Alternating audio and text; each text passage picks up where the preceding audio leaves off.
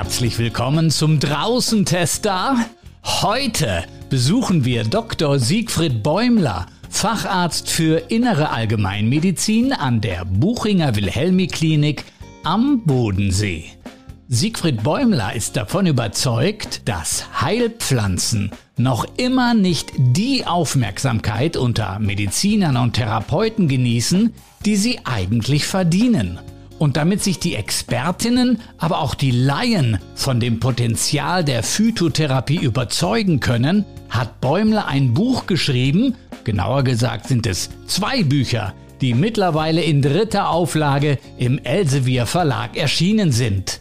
Heilpflanzenpraxis heute, Arzneipflanzenporträts und Heilpflanzenpraxis heute, Rezepturen und Anwendung.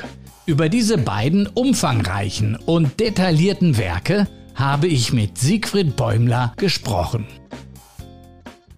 Siegfried Bäumler, Sie sind seit 2007 Facharzt für Innere und Allgemeinmedizin, aber nicht nur. Sie haben sich später fortgebildet und zertifiziert als Fastenarzt, auch in Umweltmedizin, in orthomolekularer Medizin Warum gerade in diesen Bereichen und, und vielleicht können wir die auch mal kurz erklären. Vielleicht fangen wir an mit dem Bereich orthomolekularer Medizin. Also im Prinzip komme ich immer so von der komplementären Medizin her. Also schon äh, zu Beginn meines Studiums war ich daran interessiert, äh, einfach neben der etablierten Medizin einfach die traditionellen naturheilkundlichen Verfahren eigentlich mit anzuwenden. Hat irgendwo so ein bisschen was auch mit einem holistischen Weltbild zu tun. Wichtig ist mir nur immer, dass bei der ganzen komplementären Medizin, bei den naturheilkundlichen Verfahren, äh, diese Verfahren auf einem guten wissenschaftlichen Fundament stehen. Wobei man natürlich sagen, von vielen traditionellen Methoden, die kommen ja erstmal aus der Empirie, aus der Erfahrung heraus. Aber jetzt in den letzten Jahrzehnten gab es ja doch schon verschiedene Studien, die einfach naturheilkundliche Verfahren belegen Umso mehr natürlich auch zum Beispiel in der Fastenmedizin, bei phytotherapeutischen Pflanzen gibt es ja auch mehr und mehr Studien und auch von der orthomolekularen Medizin. Das ist ja im Grunde nichts anderes als das Arbeiten mit Mikronährstoffen. Das sind ja im Grunde unsere simplen Vitamine, das sind die ganzen Mineralstoffe, das sind hormonelle Strukturen. Und äh, was ich in der täglichen Arbeit feststellen muss, wir haben in vielen Bereichen eine absolute Mangelversorgung wo wir gar nicht glauben. Jod, 96 Prozent der Deutschen haben einen Jodmangel. Und wenn wir im Grunde an Krankheitsbilder herangehen, dann benötigen wir eigentlich einen gut verlaufenden Stoffwechsel. Und wie will ein Stoffwechsel richtig funktionieren, wenn wir Mangelsubstanzen haben? Vitamin B12 zum Beispiel ist ja so eine Substanz, die ist für die Blutbildung wichtig, für die ganze neurologische Funktion. Das ist ein richtiger, eminent wichtiger Stoffwechselkreislauf im Organismus. Und ein Vitamin B12-Mangel ist verhältnismäßig häufig. Das Arbeiten mit diesen Substanzen, das ist eigentlich so ein bisschen der Hintergrund von der orthomolekularen Medizin. Mir gefällt besser eigentlich der Begriff Mikronährstoffmedizin. Mit orthomolekular kann man eigentlich nicht so viel anfangen. Gab es irgendwie einen, einen speziellen, einen besonderen Auslöser, der Sie für die Komplementärmedizin dann äh, angefacht hat? Ich bin mal auf ein ganz altes Buch gestoßen vom Weiß. Das ist äh, ein alter Phytotherapeut gewesen. Der hat im Grunde äh, die Phytotherapie oder die Heilpflanzenkunde wieder auf so eine rationale Basis gestellt. Und mir so eine Uraltauflage in die Hände gekommen und ich war noch in einer internistischen Klinik und äh, dort ein Patient mit so einem Beingeschwür, venöses Beingeschwür, das ist einfach nicht zugeheilt die klassische moderne Wundversorgung mit Antibiotika. Es ging nicht wirklich zu. Und irgendwo hatte ich noch in Erinnerung, dass in diesem alten Weiß stand so alte Rezepturen drin mit Johanniskrautöl arbeiten, dann Digitalis, wobei damals gab es Digitalis schon fast nicht mehr als Tinktur und noch ein paar andere Anregungen. Und äh, ich habe mit dem Chefarzt gesprochen, wir können es doch einfach mal ausprobieren. Ja, er hat gesagt, naja, gut, äh, Bäumler, probieren Sie es einfach mal. Jetzt doktern die eigentlich schon so lange herum. Und ich habe es dann ausprobiert mit eben wie Johanniskrautöl, dann so Calendula-Tinktur, dann war, was war, glaube ich, noch mit dabei? Eben digitales Tinktur gab es nicht, aber man hat in der Herzmedizin so Lanicoa verordnet. Also das ist im Grunde bei Vorflimmern wird das eingesetzt, reingeträufelt jeden Tag und wie auch immer, es ist immer mehr zugegangen und war am Schluss verschlossen. Da habe ich mir gedacht, okay, da ist was dran. Und das war im Grunde so ein Auslöser. Das war ein Auslöser, dass ich mich einfach immer weiter mit der Phytotherapie, mit der Heilpflanzenkunde beschäftigt habe. Verglichen mit anderen Allgemeinmedizinern zum Beispiel oder Internisten belegen Sie aber immer noch so ein bisschen eine Nische mit diesen zusätzlichen Qualifikationen oder nicht? Das Problem ist ja in der Medizin, wir sind leider sehr stark von Ideologien auch geprägt.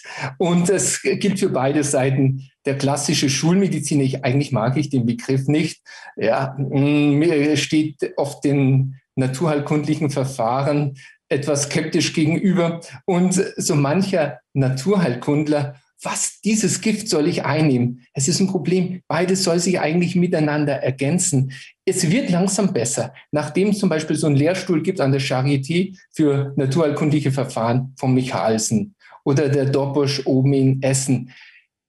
Diese äh, Kollegen führen sehr viele Studien durch, die zeigen, dass eine Wirksamkeit gegeben ist. Blutegel zum Beispiel. Blutegel bei einer Kniegelenksarthrose kann ein interessanter Ansatz sein. Einfach zur Schmerzlinderung, Schmerzreduktion, verbesserte Beweglichkeit.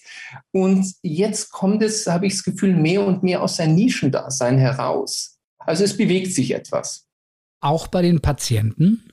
Bei den Patienten sowieso.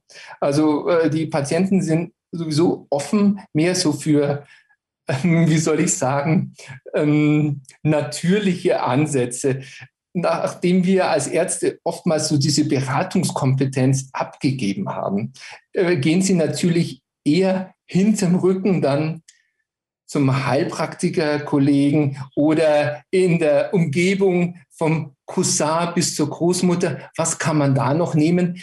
Ist, ist ganz nett, aber das kann halt manchmal auch da, daneben gehen.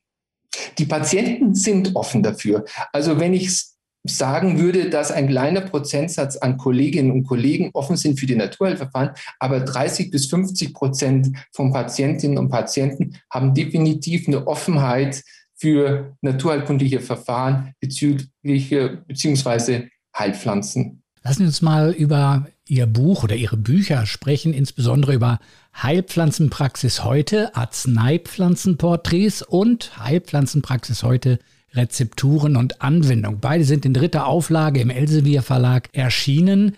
Das sind satte mehr als 1400 Seiten zusammen. Ja, wie kommt man darauf, ein solches mittlerweile Standardwerk zu schreiben? Man kommt eigentlich wie die Jungfrau zum Kind. Ich hatte das Glück, an einer kleinen Klinik zu arbeiten, naturheilkundlichen Krankenhaus in der Nähe von Augsburg, die, die Waldhausklinik. Und es war ein komplementärmedizinisches Haus. Jedenfalls hat der damalige Chefarzt gemeint, du könntest doch mal einen Vortrag so über Rheumamittel machen, einfach von der als von natürlichen Medikamenten her. Und ich bin dann meistens ein bisschen akribisch dabei, habe mich hingesetzt und halt die Bücher, die mir zur Verfügung standen, ausgearbeitet fand ich interessant. Ich habe dann weitere Themen ausgearbeitet. Ich hatte das Glück, dass man mir auch dort freie Hand gelassen hat. Ich habe so eine richtige Teeküche angelegt dort. Am Schluss hatten wir 100 verschiedene Heilkräutertees und jeder Patient, der kam, der hat seinen Heilkräutertee bekommen, musste es trinken. Jeder Patient, der langsam wieder genesen musste, der hat seine Wermuttinktur bekommen.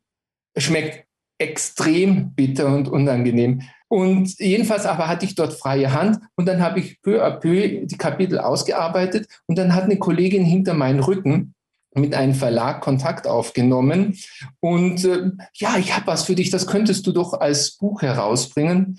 Gut, ich bin hingegangen. Na gut, es war nur so ein kleines Büchlein. Da ist schon ein bisschen dann so mein, ja, wie soll ich sagen, Eitelkeit dann gewachsen. Ich habe mir gedacht, nee, eine größere Ausgabe sollte schon sein. Dann habe ich einen nächsten Verlag äh, gesucht. der dann langsam kalte Füße bekommen hat, wie der Umfang immer weiter gewachsen ist. Aber er hat mich dann an den Elsevier Verlag vermittelt.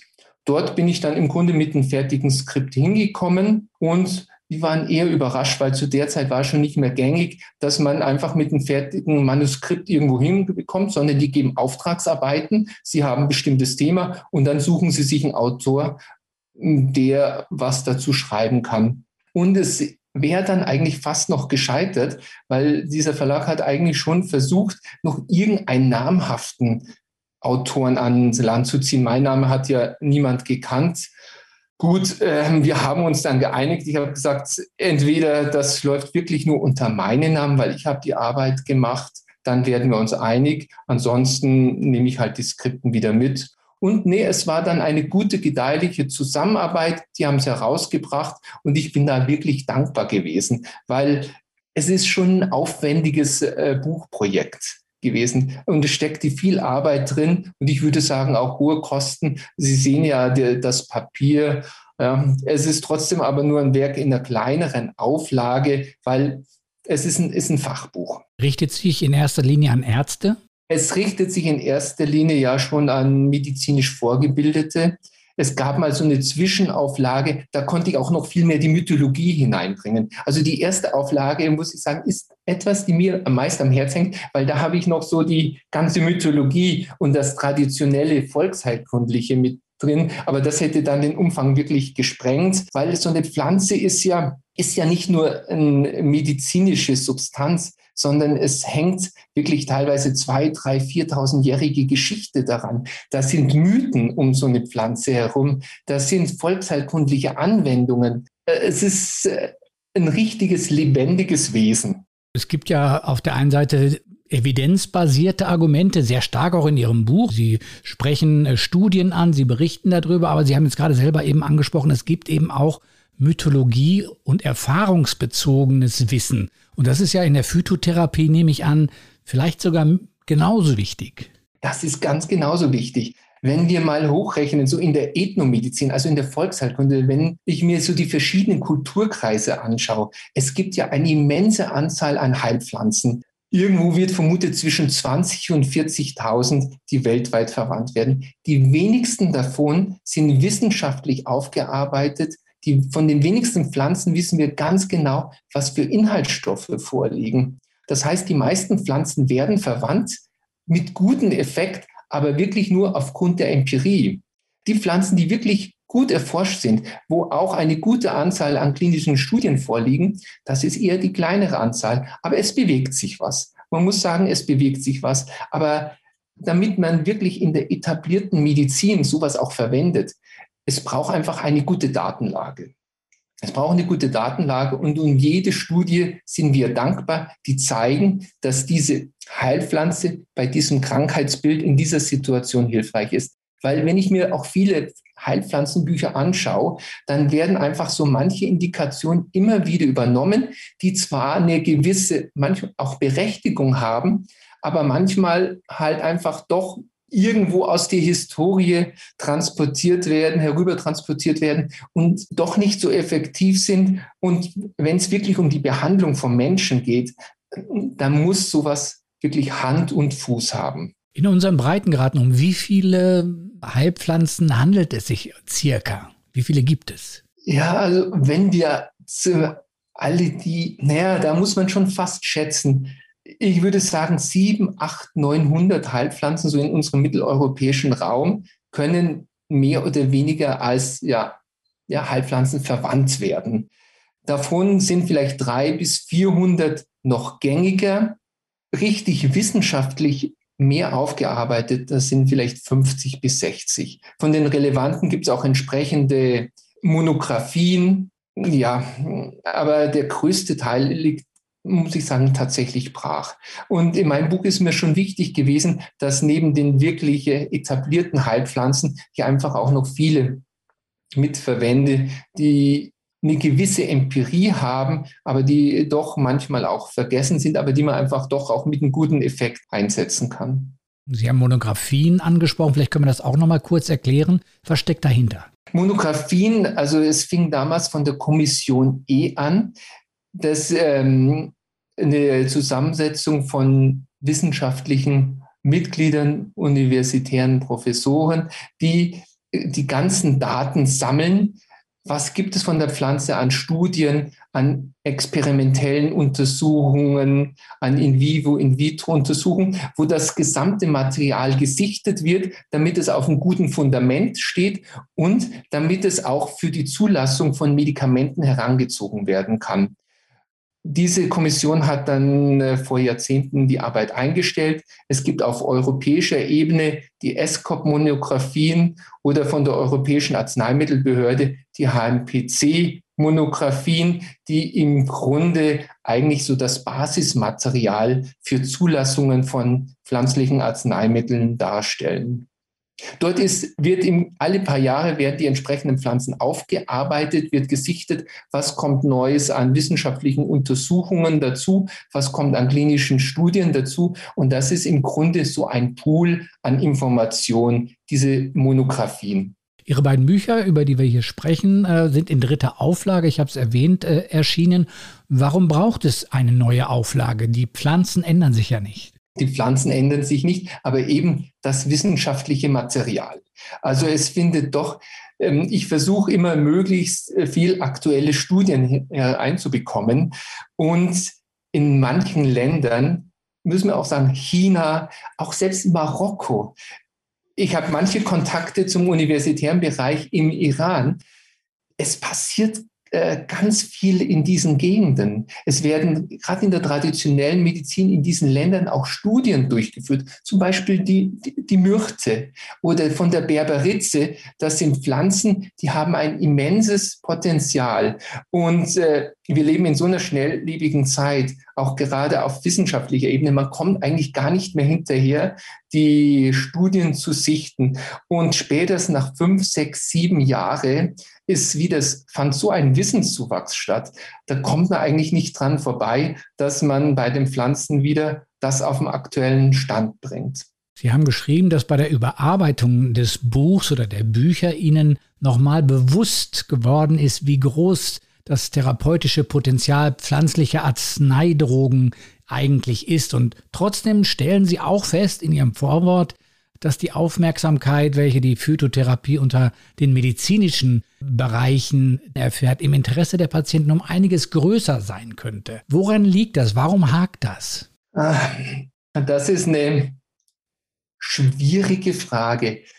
Einerseits würde ich sagen, im, in der universitären Ausbildung führen einfach komplementäre Verfahren oder sprechen wir jetzt einfach von der Phytotherapie auch, ein, ein Schattendasein.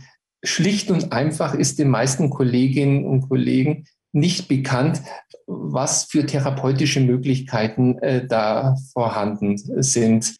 Weil in vielen Köpfen geistert immer noch rum, Heilpflanzen, das hat was mehr mit Empirie zu tun, das ha hat was zu tun, naja, wenn so ein bisschen wie Wehchen oder Befindensstörungen sind, kann man vielleicht so einen Tee geben. Und ist gar nicht klar, dass wir mittlerweile schon eine gute Datenlage haben. Zum Beispiel von dem von der Berberitze, wo ich vorhin gesagt habe, vor dem Berberin, das ist dieser hauptsächliche Inhaltsstoff. Da existieren Dutzende von klinischen Studien, manche natürlich nicht so gut gemacht, manche gut gemacht, die einen wissenschaftlichen Nachweis erbracht haben. Ich denke, das wird mit ein Grund sein. Und dann auf der anderen Seite schlicht und einfach die Zeit in der Medizin. Wir, wenn wir einfach in der alltäglichen Praxis die Kolleginnen und Kollegen anschauen, in welcher kurzer Zeit sie die Patienten durchschleusen müssen. Und dann müssen wir ja auch sehen, dass pflanzliche Präparate nicht erstattet werden. Warum nicht? Äh, das ist interessant mit dem äh, GKV-Modernisierungsgesetz von 2004. da könnte man sich tatsächlich immer etwas ärgern darüber, wurde die, wurden die pflanzlichen Medikamente aus der Erstattungsfähigkeit genommen, im Grunde mit dem Argument, dass sie nicht rezeptpflichtig sind. Wäre eine stimmige Sache, wenn die Rezeptpflicht an die Wirksamkeit gebunden ist. Aber rezeptpflichtig sind eher Medikamente, die ein gewisses Nebenwirkungspotenzial haben.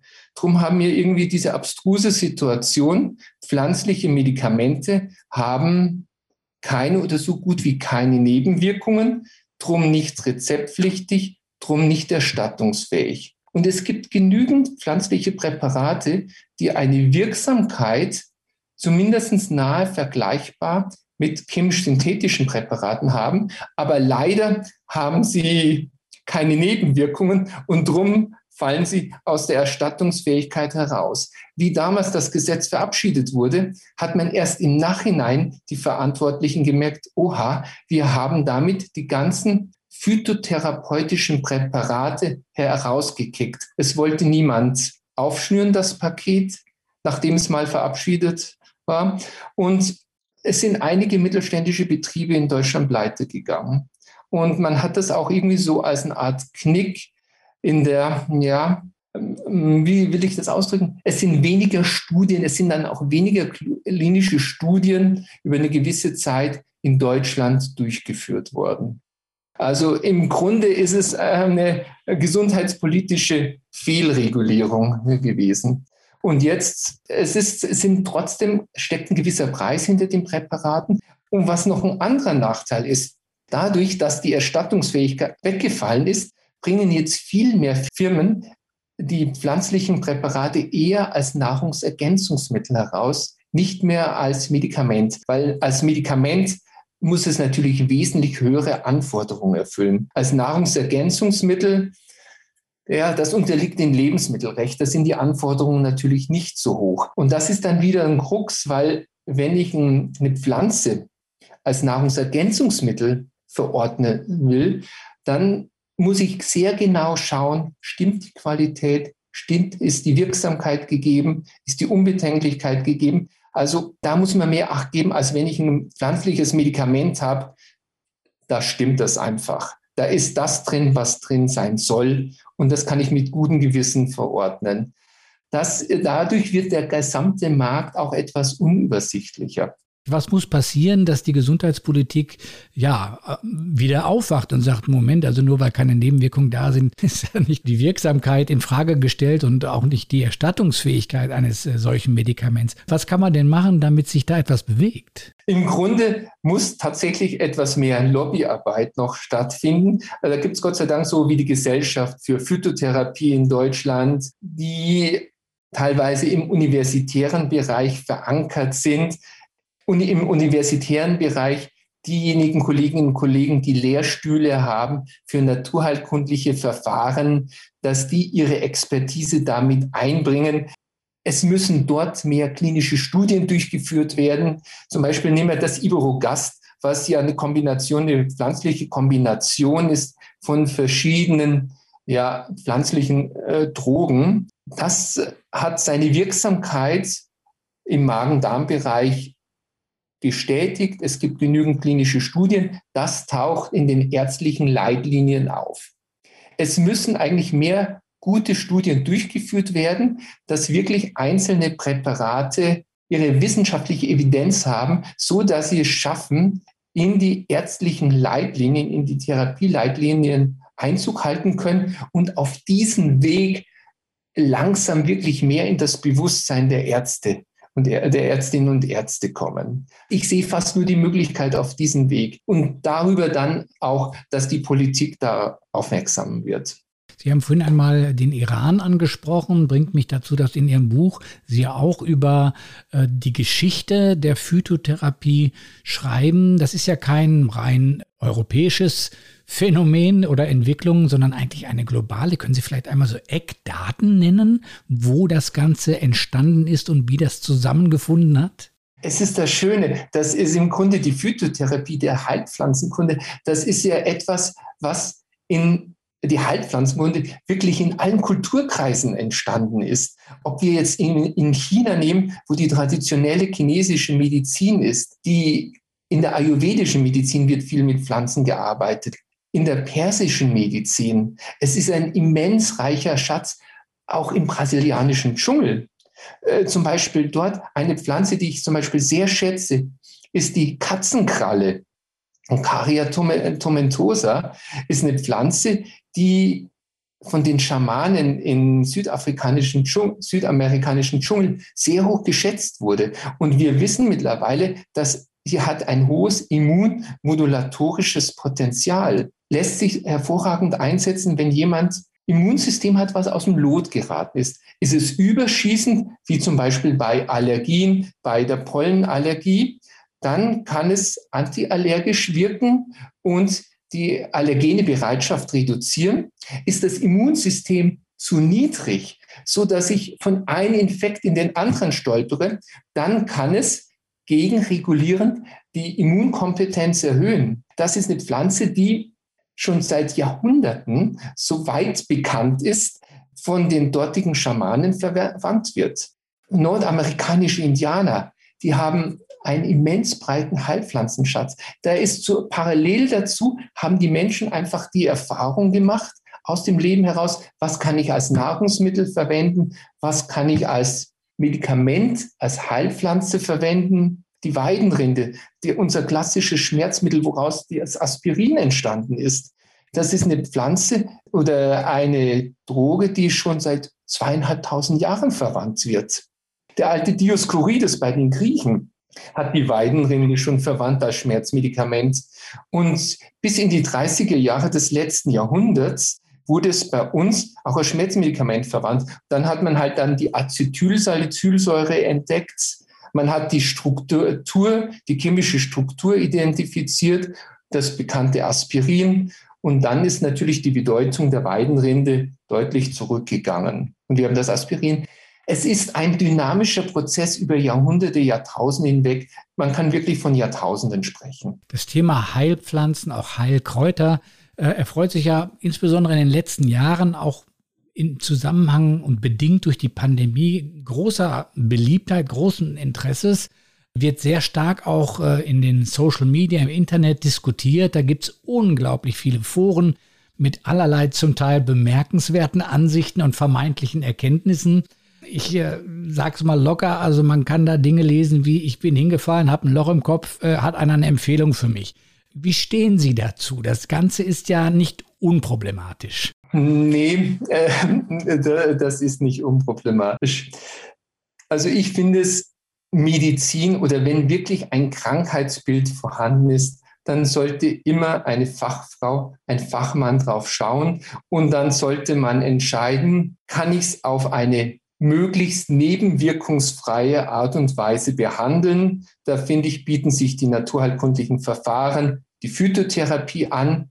Wenn nicht, dann können auch chemisch-synthetische Präparate, die ganz normale Schulmedizin zum Einsatz kommen. Wenn, wie gesagt, wenn jemand stürzt und dann knickt mit dem Knöchel um, hat eine Bänderdehnung, sollte man sich natürlich erstmal das anschauen lassen. Ist es wirklich äh, nur eine Dehnung? Ist es vielleicht ein Bänderriss mit entsprechenden, wo entsprechende chirurgische Maßnahmen und Ruhigstellung stattfinden soll? Aber wenn nicht, dann können wir zum Beispiel einfach eine gute Salbe verwenden, Beinwell, Beinwohl, das ist ja schon in dem alten Begriff mit enthalten, was wir für die Serum verwenden können. Da sind die Inhaltsstoffe, die haben einfach einen durchblutungsfördernden Effekt. Das Bindegewebe wird rascher äh, regeneriert. Es gibt klinische Studien dazu, die rascher zur Schmerzfreiheit führen. Im Grunde vergleichbar bezüglich der Schmerzfreiheit wie die Diclofenac, wie das Voltaren-Gel, was aber gleichzeitig auch eine höhere Heilungstendenz besitzt. Da ist es sinnvoll angewandt die Phytotherapie, aber es sollte trotzdem immer in einem gewissen therapeutischen Kontext bleiben, dass man erstmal drauf schaut und Schlimmeres ausschließt. Sie haben Beinwell Salbe angesprochen. Was halten Sie denn davon, wenn Leute sich Salben, Tinkturen und Tees selber herstellen? Stichwort Eigenverantwortung fällt sehr häufig in Diskussionen rund um die Phytotherapie. Ist das sinnvoll? Wenn man Befindensstörung und Beschwerden, so funktionelle Beschwerden behandelt, finde ich, kann man nichts, nichts dagegen sagen. Dann kann man ruhig auch sich seine Heilpflanzen ziehen. Dann kann man auch die eine oder andere Salbe, meinetwegen Johanniskrautöl, was sehr gut ist bei Muskelverspannungen, auch selber ansetzen. Wobei eine Warnung möchte ich äh, anschicken. Es ist so, äh, gerade bei den Heilpflanzen, Nehmen wir zum Beispiel die Kamille her. Es gibt ja ganz viele Variationen und jede Pflanze hat so ihre, ihr eigenes Wirkstoffprofil, wo bestimmte wirkstoffbestimmende Inhaltsstoffe vorhanden sind. Und ich kann zum Beispiel mir meine Kamille im Garten ziehen, aber es kann natürlich sein, dass ich gerade eine Variation dann im Garten stehen habe, wo gerade die wichtigen wirksamkeitsbestimmenden Inhaltsstoffe nur in geringer Menge vorhanden sind, dann meine ich natürlich, ich mache mir was Gutes, was, ja, was Effektives, einen guten Kamillentee die therapeutische Wirksamkeit ist dann nicht sehr hoch oder kann nicht sehr hoch sein. Es schmeckt vielleicht ganz gut, aber das, was ich wünsche, damit einen guten Heiltee äh, mir zukommen zu lassen, das ist dann nicht automatisch gegeben. Beziehe ich einen Tee zum Beispiel aus der Apotheke, dann ist wirklich Charge für Charge geprüft, auch bezüglich der wirksamen Inhaltsstoffe, das kann dann wesentlich effektiver sein. Also mit dem Eigenanbau, mit der Eigenerstellung, das ist eine schöne Sache, das macht auch viel Spaß, aber man muss im Hinterkopf behalten, dass ähm, nicht jede Pflanze, die, auch wenn sie noch so wirksam klingt, auch wirklich diese Wirksamkeit hat im eigenen Garten. Das hängt immer im Grunde auch von der Zuchtform und der, ja, der Variante ab. Mhm. Johanniskrautöl haben Sie gerade angesprochen. Das bringt mich zu dem Cover Ihrer beiden Bücher. Auf beiden ist ganz groß Johanniskraut abgebildet. Hat das einen besonderen Grund? Es sind, ein, es sind auch schöne Bilder. Es sind einerseits schöne Bilder, die dann vom Verlag gewählt wurden. Und ich habe dann auch mein Ja dazu gegeben, was wirklich schöne Bilder sind. Nee, aber Johanniskraut ist natürlich eine wirklich der Blockbuster-Pflanzen, muss man sagen. Wenn wirklich eine Heilpflanze wissenschaftlich ganz gut aufgearbeitet wurde und wo auch viele Studien existieren, dann ist es Johanniskraut. Johanniskraut ist einfach bestätigt, dass es bei depressiven Verstimmungen einen guten Effekt hat. Leichte bis mittelgradige Depressionen da ist Johanniskraut genauso effektiv, zumindest der Studienlage und auch gemäß meiner eigenen Erfahrung, wie so manche chemisch-synthetische Präparate, die wirklich häufig verordnet werden. Und die Nebenwirkungsrate ist wirklich kaum gering. Im Prinzip wird wenn von Johanniskraut immer bezüglich der erhöhten Lichtempfindlichkeit, von der erhöhten Lichtempfindlichkeit gesprochen. Aber wenn man dann wirklich sichtet, was ist an Nebenwirkungen vorhanden, dann beziehen sich die Angaben vor allem darauf, dass vor allem Schafe besonders viel Johanniskraut fressen und die haben einen veränderten Stoffwechsel und dass die Substanz diese, die die Lichtsensibilität verursacht, das Hyperizin, äh, kommt vor allem bei den Schafen zum Tragen, der sogenannte Hyperizinismus. Beim Menschen ist meines Wissens gerade, also zumindest war es vor zwei Jahren noch so, wirklich ein Fall dokumentiert, wo jemand wirklich eine Lichtallergie entwickelt hat. Wobei natürlich generell gilt, nimmt jemand äh, Johanniskraut ein, sollte er jetzt nicht unbedingt die pralle Sonne aufsuchen. Und was natürlich wichtig ist, wenn jemand Johanniskraut nimmt, dann ist darauf zu achten, welche anderen Medikamente er noch einnimmt, weil Johanniskraut aktiviert schon bestimmte Enzymstrukturen im Körper, die Medikamente anders verstoffwechseln. Und dadurch wird natürlich auch, das hat natürlich deutlichen Einfluss auf die andere Medikation. Also es gibt bestimmte Medikamente, zum Beispiel Immunsuppressiva. Wenn ich solche Medikamente einnehme, dann darf ich natürlich auf keinen Fall Johanniskraut nehmen. Eben das gehört wieder in die ärztliche Verantwortung oder in die therapeutische Verantwortung, dass dann im Grunde eine Kontraindikation gegeben ist bei Johanniskraut. Aber wenn jemand eine depressive Verstimmung hat, ist das ein, ist das ein herrliches Medikament, was ich geben kann, ohne einem großen Nebenwirkungsprofil. Was auch immer wichtig ist bei Johanniskraut, wenn, dann müssen wir beim Johanniskraut wirklich die Medikamente nehmen. Ein Tee zu trinken in dem Fall bringt nicht viel. Das ist ganz gut fürs Wohlbefinden. Das hat vielleicht einen gewissen nervenberuhigenden Effekt, aber eine antidepressive Wirksamkeit ist da kaum gegeben. Weil das ist auch der Vorteil der modernen Phytotherapie im Vergleich sage ich mal, zur traditionellen Heilpflanzenkunde, dass wir pharmakologisch ganz andere Möglichkeiten haben. Wir können zum Beispiel vom Johanniskraut einen Spezialextrakt herstellen. Da sind die wirksamkeitsbestimmenden Inhaltsstoffe einfach in einer größeren Dichte vorhanden. Das bekommen Sie mit einem klassischen Tee so nicht hin. Also da muss man dann auch immer wieder schauen, was verwende ich. jetzt wirklich ein Medikament, ein Tee, einen alkoholischen Extrakt. Teilweise sprechen wir da von unterschiedlichen Medikamenten, unterschiedlichen Heilmitteln. Ein Kamillentee ist auch nicht gleich ein äh, alkoholischer Kamillenextrakt, weil die Kamille hat eine große Bandbreite an Inhaltsstoffen. Nehme ich einen Kamillentee, habe ich nur die wasserlöslichen Inhaltsstoffe. Das ergibt ein ganz anderes Wirkprofil, als wenn ich dann zum Beispiel einen alkoholischen Extrakt der Kamille nehme. Da habe ich natürlich eher die alkohollöslichen Inhaltsstoffe, teilweise ein bisschen mehr auf die fettlöslichen Inhaltsstoffe. Also wir sprechen da tatsächlich von drei unterschiedlichen Mitteln. Ob ich jetzt Kamille als Ganzes nehme, einen alkoholischen Extrakt oder zum Beispiel einen wässrigen Extrakt. Also auch das sind alles Sachen, die muss man sich vergegenwärtigen. Also das wäre zum Beispiel dann eben eine Tinktur. Viele Leute schwören ja darauf und sagen, also Wodka oder selbstgebrannten Alkohol in einer gewissen Prozenthöhe nehmen und dann über Kamille oder, oder Johanniskraut oder andere Kräuter drüber gießen, ziehen lassen. Und dann hat man eine Tinktur, wenn es abgeseit wird. Wenn man das vergleicht mit einem Tee, äh, dann ist das stärker oder anders? Das ist tatsächlich was anderes. Es kommt immer darauf an, oft auf das Krankheitsbild. Es, die Tinktur muss nicht unbedingt stärker sein wie ein Tee. Es kommt immer darauf an, um was für eine Pflanze handelt es sich und sind die wirksamkeitsbestimmenden Inhaltsstoffe eher wasserlösliche Inhaltsstoffe oder auch fettlösliche, alkohollösliche.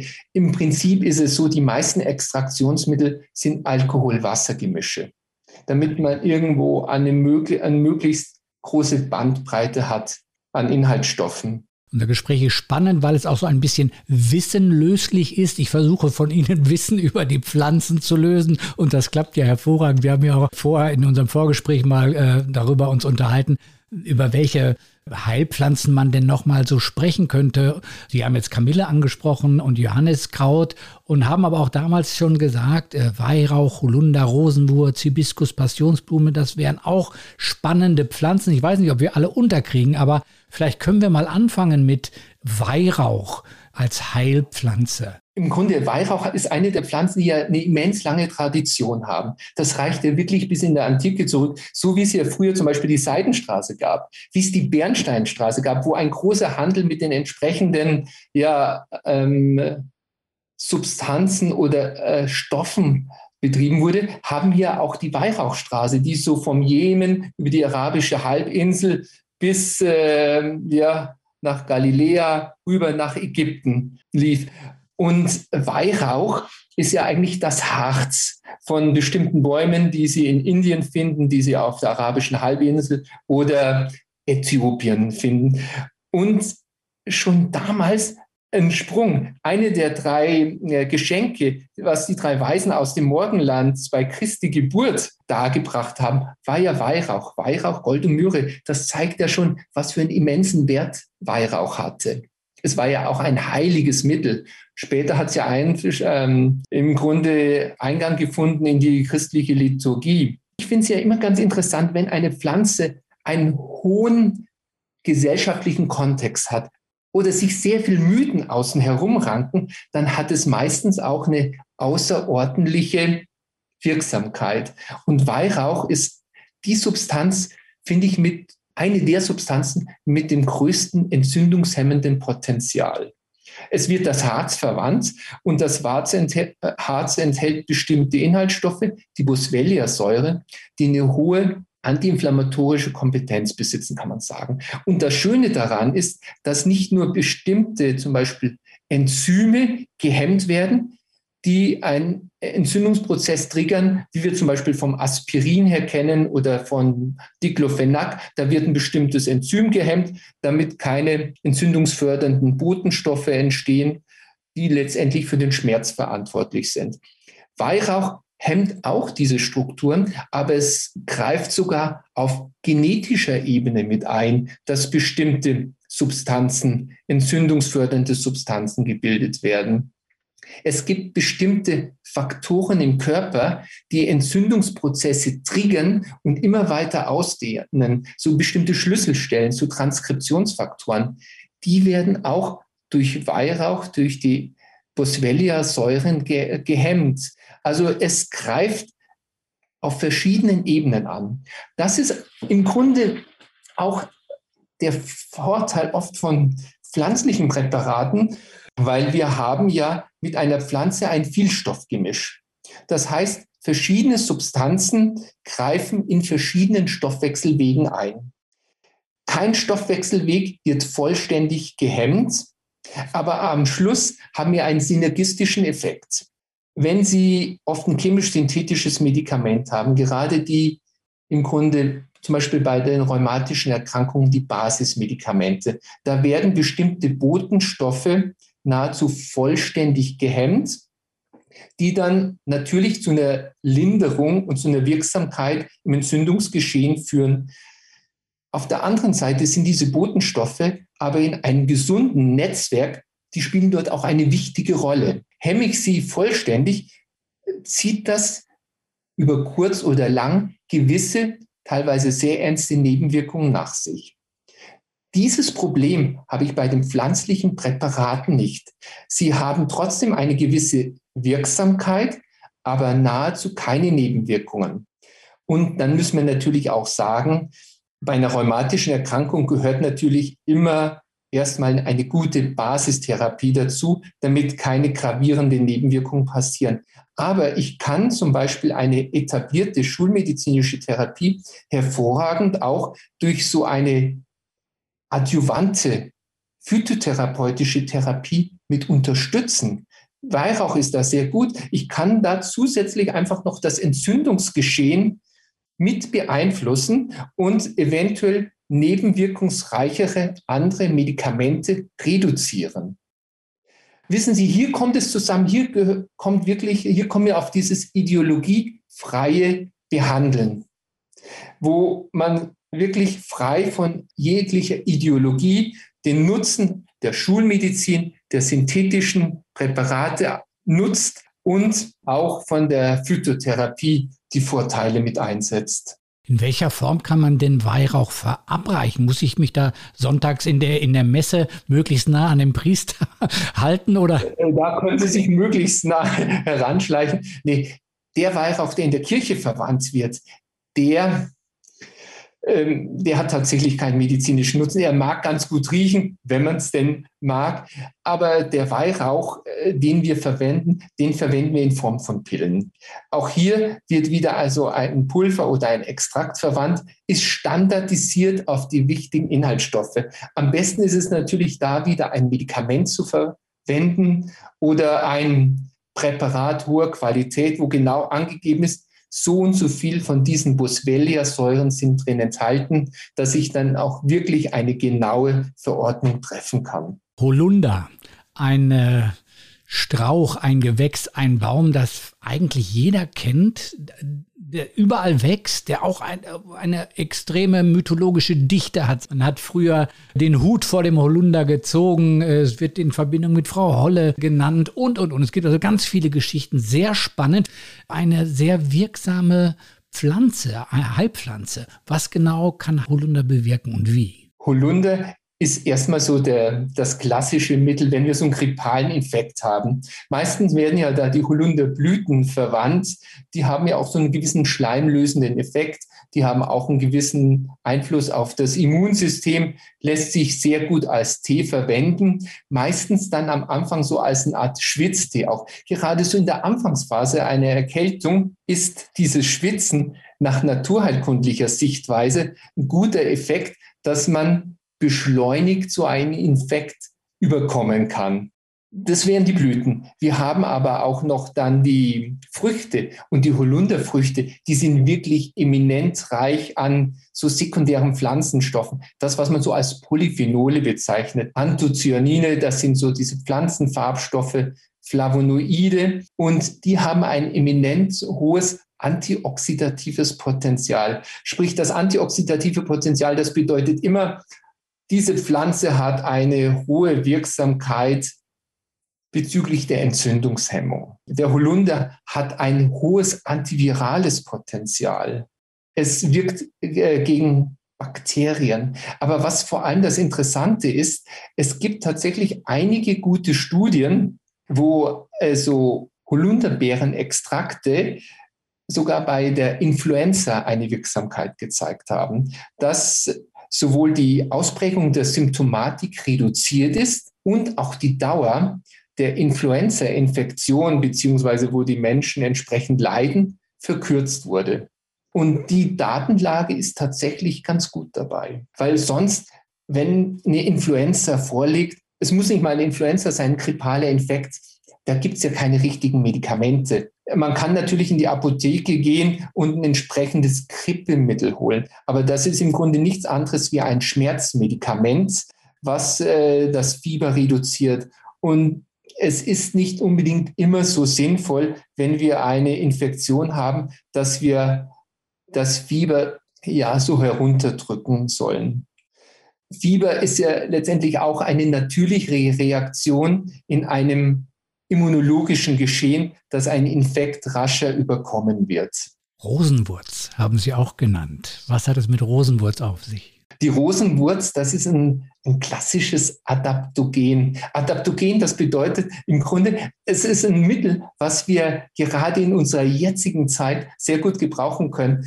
Adaptieren im Grunde an ein erhöhtes Stressniveau uns anpassen können. Im Grunde ist es nichts anderes, dass wir unser energetisches Niveau etwas verbessern können, dass wir besser mit Stressreize umgehen können, dass wir weniger rasch in ein Erschöpfungsstadium geraten. Es erhöht im gewissen Sinne unsere Leistungsfähigkeit. Es härtet uns, um es einfach mal ganz simpel in Anführungsstrichen zu setzen, es härtet uns etwas ab. Interessant ist ja mit diesen sogenannten Adaptogenen, da gehört ja auch Ginseng mit dazu. Eleuterococcus. Da gehören wirklich manche bedeutsame Pflanzen dazu.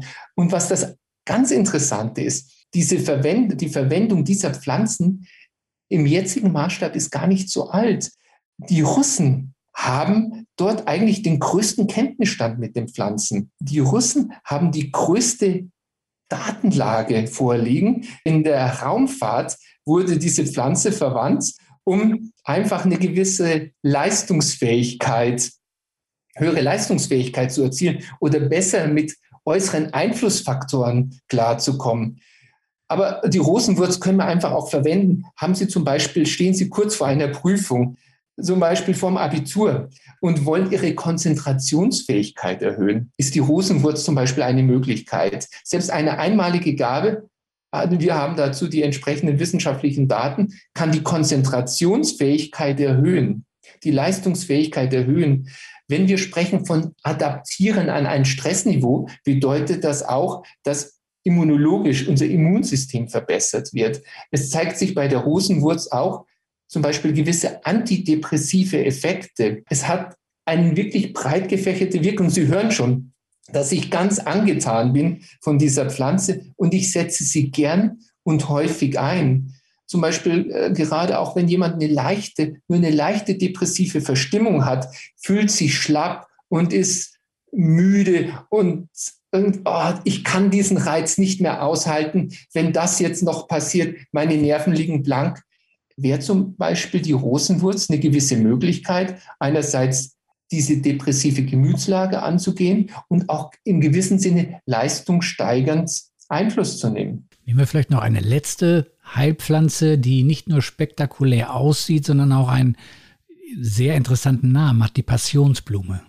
Die Passionsblume, das gehört eigentlich zu den, ja, kann man schon sagen, neurologischen Mitteln. Die Passionsblume gilt, wird, äh, findet man ihn häufig in Kombination, die so einen beruhigenden Effekt haben, zum Beispiel mit Baldrian, mit Melisse. Aber was das Schöne ist an der Passionsblume, sie ist für mich ein, auch ein stressverminderndes Mittel. Wir haben ja alle unser Nervensystem, unser vegetatives Nervensystem, Sympathikus Fight and Flight, Parasympathikus Verdauung eine Sache fließen lassen. Wir leben in einer absolut sympathikotonen, sagen wir ruhig, äh, pathologischen Welt, wo der Sympathikus überaktiviert ist. Wir haben Bluthochdruck, Lipidstörungen, wir haben Schlafstörungen und, und, und. Und die Passionsblume ist eine Pflanze, die hat die Fähigkeit, den Sympathikus herunterzufahren, spannungslösend zu wirken, angstlösend zu wirken. Ich gerade bei vielen Patienten mit erhöhtem Blutdruck, wo ich sehe, okay, die stehen unter Strom, die stehen unter einer gewissen Anspannung, wo ein überbordender Sympathikus vorhanden ist, die kriegen von mir häufig die Passionsblume. Und ich kann sehen, wie der Blutdruck teilweise 10 bis 20 Millimeter Hg absinkt. Das ist durchaus signifikant. Ohne irgendeine Nebenwirkung, ohne ein klassisches Blutdruckmedikament zu nehmen. Nur einfach, dass so eine gewisse Spannung herausgenommen wird. Natürlich ist so eine Lebensstilmodifikation generell wichtig, dass man einfach ausreichend Sport macht, regelmäßig Ausdauersport macht, ruhig auch ein bisschen meditiert. Aber die Phytotherapie gehört ja im Grunde mit den anderen komplementärmedizinischen Verfahren zusammen. Siegfried Bäumer, man hört richtig die Faszination, das Know-how, die Begeisterung bei Ihnen heraus für das Thema Pflanzen, Pflanzenheilkunde. Ich frage mich, ob jemand, der wie Sie gezielt auch Heilpflanzen bei diversen Erkrankungen einsetzt und empfiehlt, ein anderes Patienten- oder Menschenbild hat als ein Arzt, der sich ausschließlich auf die Schulmedizin verlässt. Wir können Medizin unterschiedlich betreiben. Es kommt immer darauf an, was ist jetzt so der Schwerpunkt meiner Arbeit? Medizin ist meistens, so wie wir sie betreiben, das Schlimmste zu verhindern, wenn ein Kind in den Brunnen fällt. Dafür ist unsere Akutmedizin, ist unsere Medizin geschaffen. Aber es gibt auch eine Medizin, wo man das Kind beobachten kann, wie es auf dem Brunnen zuläuft. Und dort finde ich, ist es wichtig, es abzufangen. Und das geht. Ich kann den Eisberg auch unterhalb der Wasseroberfläche mir anschauen. Da sind wir dann zum Beispiel bei solchen Sachen wie der orthomolekularen Medizin. Da kann ich sehen, dass bereits dann funktionelle Störungen sind, dass Mangelsituationen vorhanden sind. Dort kann ich zum Beispiel mit der Pflanzenheilkunde ansetzen. Der Kollege, der an der Front in der niedergelassenen Praxis im Land, in der Oberpfalz, wo ich herkomme, steht und da kommen die Patienten im zwei, drei Minuten Takt herein, der muss schnell Hilfe leisten. Der hat gar nicht die Zeit und oft auch gar nicht die Möglichkeiten, da noch mehr in die Tiefe zu gehen und auch dann doch noch diese Heilpflanze einzusetzen, vor allem wenn sie dann auch nicht erstattet wird. Es sind oft systemische Zwänge auch, die vorhanden sind. Was für ein spannendes Thema, was für ein spannender Gesprächspartner. Ich danke Ihnen sehr für die Zeit, für die Auskunft, für die Vermittlung des Wissens, für die Weitergabe ja, dieser Faszination. Siegfried Bäumler, alles Gute. Es war mir eine Freude. Vielen Dank.